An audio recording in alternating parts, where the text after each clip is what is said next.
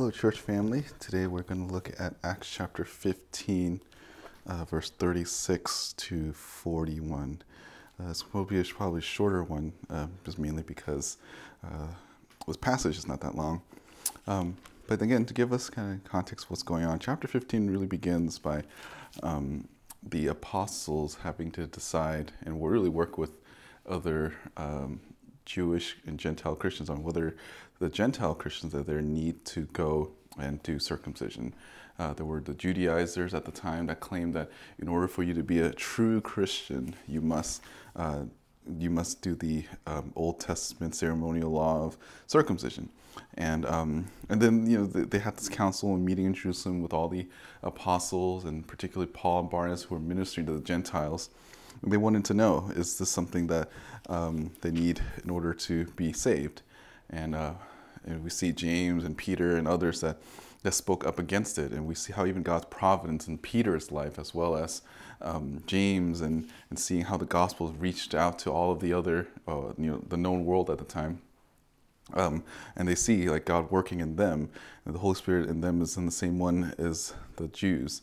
Um, so they realize that they're united not in the ritual act of keeping the law, but by believing in the Lord and faith in Him.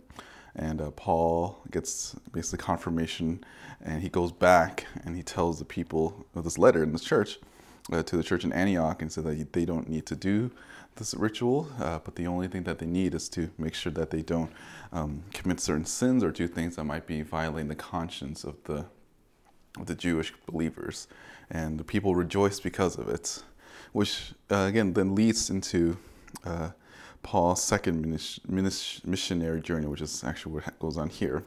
So I'm just going to go through this text again, and as we go through it, um, I want us to just think about this idea that the Lord is sovereign over not just how the gospel is being spread, but even the things in our life. In, in, particular, in this particular text, it's, it's about division, about how even in times in the church that you may have disagreements with other people, but just because they're disagreements, and we may not understand why uh, some things are happening. Why do we have some of these conflicts?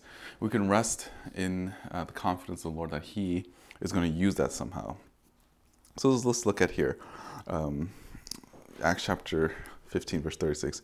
After some days, and some days is probably just in this uh, verse means it's possible that's like um, several months after this event.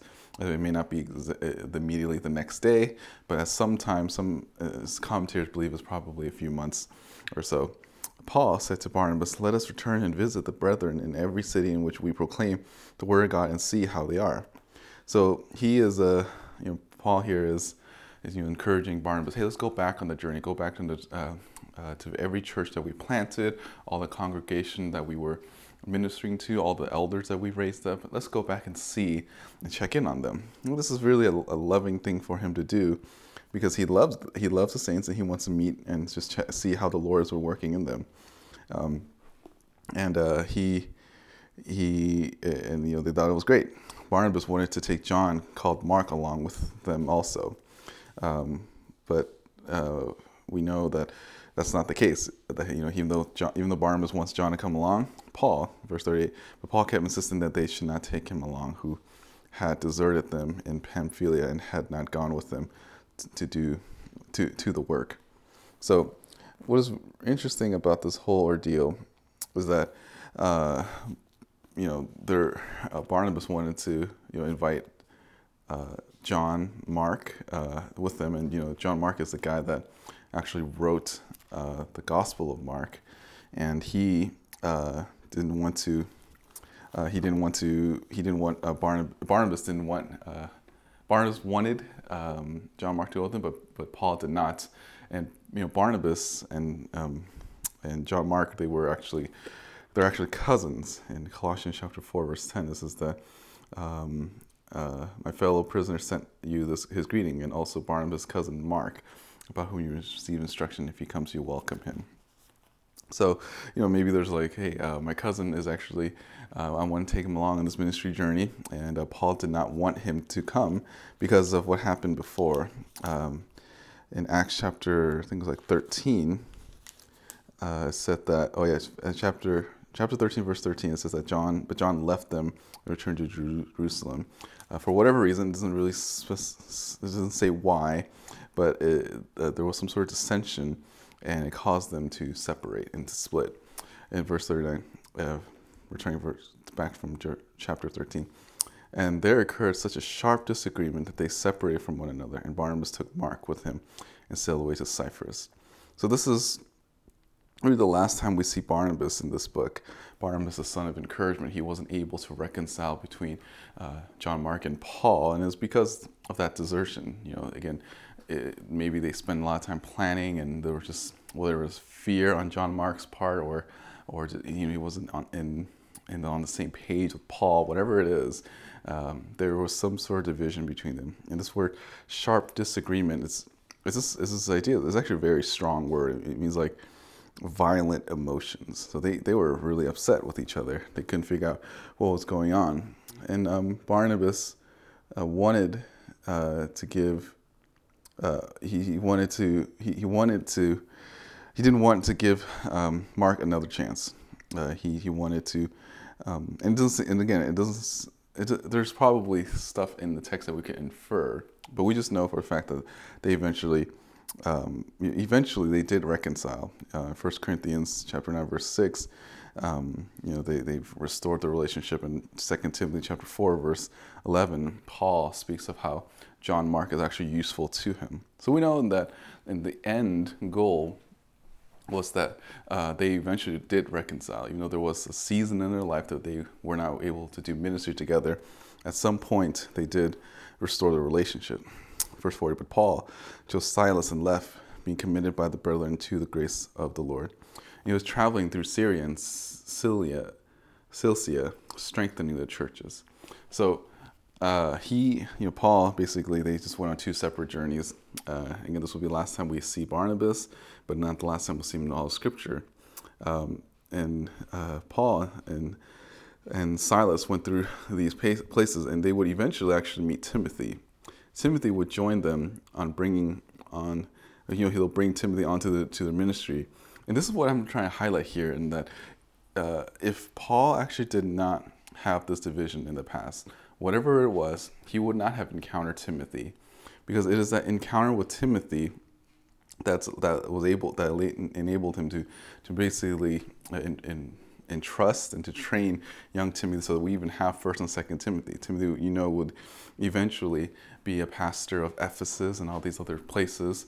Um, he was like the son of Paul in the spiritual sense, and he was used by God mightily. See, this will happen as we move on a little bit, chapter 16, verse 1. Paul came to Derbe and Lystra, and, and a disciple was there named Timothy, and the son of the Jewish man who was a believer, but his father was a Greek and he was well spoken by the brethren who were in Lystra and Iconium. So it's fascinating that even though uh, there was this, uh, uh, that at the time when Paul and John Mark split, there was no way that he would have known that God wanted him to meet with someone else for the sake of the gospel, so the gospel can advance. Now, this is a general thing for us to think about.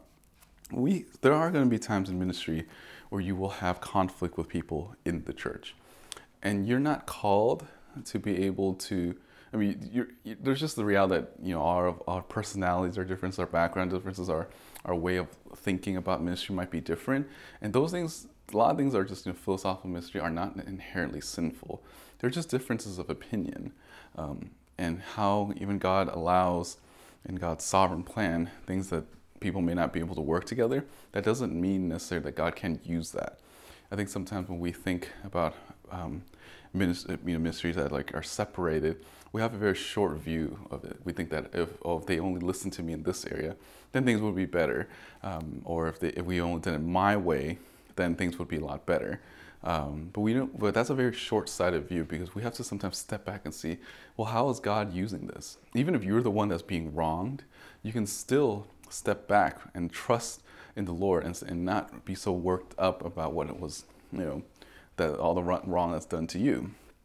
Romans chapter 12 tells us that if possible, be at peace with all men. And uh, there will be times where it's going to be hard to do that.